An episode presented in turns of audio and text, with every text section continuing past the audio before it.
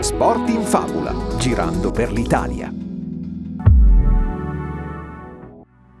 Siamo nella valle del fiume Marecchia. Sul sentiero romagnolo ci si può allenare per una maratona, scendere con la mountain bike giù per i pendii scoscesi o perfino organizzare visite al castello di Montebello, in cui aleggia il fantasma di Azzurrina.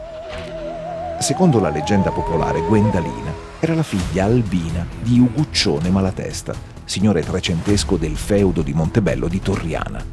La bambina risultava strana per l'epoca, i suoi capelli tinti di nero viravano sull'azzurro. Per questo era soprannominata Azzurrina e non poteva mai uscire dal castello, ma provava una gioia immensa nel giocare a palla. Una sera, la piccola era finita per caso dentro la ghiacciaia del maniero, sparendo per sempre. Si dice che il suo fantasma compaia ancora oggi ogni cinque anni al solstizio d'estate. La sportiva del Medioevo, Azzurrina Malatesta, la libertà di giocare a palla. Pum, pum, pum. La palla batte contro i muri del castello di Montebello. Azzurrina, la figlia bambina del duca Uguccione, palleggia e ruzzola. Si diverte con la propria palla Avrò le fa i fior e maso gli dà il colore. Aprile fa il fiore e maggio gli dà il colore, dicono in Romagna.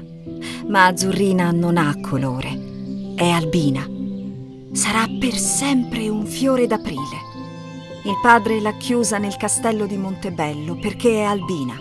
Nessuno la deve vedere. Però lei cerca di consolarsi giocando a palla tra cavalieri, uomini di corte e belle concubine.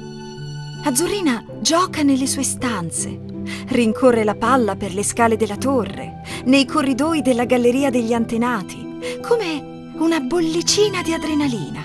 Azzurrina, bollicina di adrenalina.